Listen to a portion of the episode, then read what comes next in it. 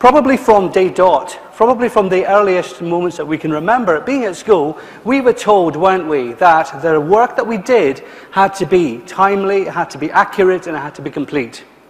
So that's been drummed into us in terms of how we operate, in terms of what we do, in terms of the quality of the work that we produce.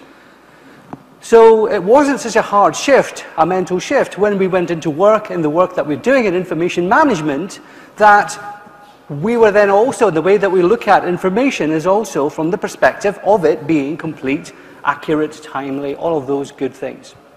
Okay, so that also applies to everything from log files through through, through movements, when we were doing things like data migration efforts, you know, all of the audit, all of the, uh, the transaction files, etc., help us to think and channel the way that we think about information so that it is complete, encompassed, totality, so, we have the totality of information that we're considering.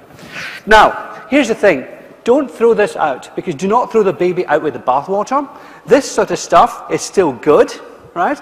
But there are other things that very clearly have, have been happening where these and just this type of thinking, which is complete, timely, accurate in the way that we think about information, doesn't apply to all situations. Okay, so let me see.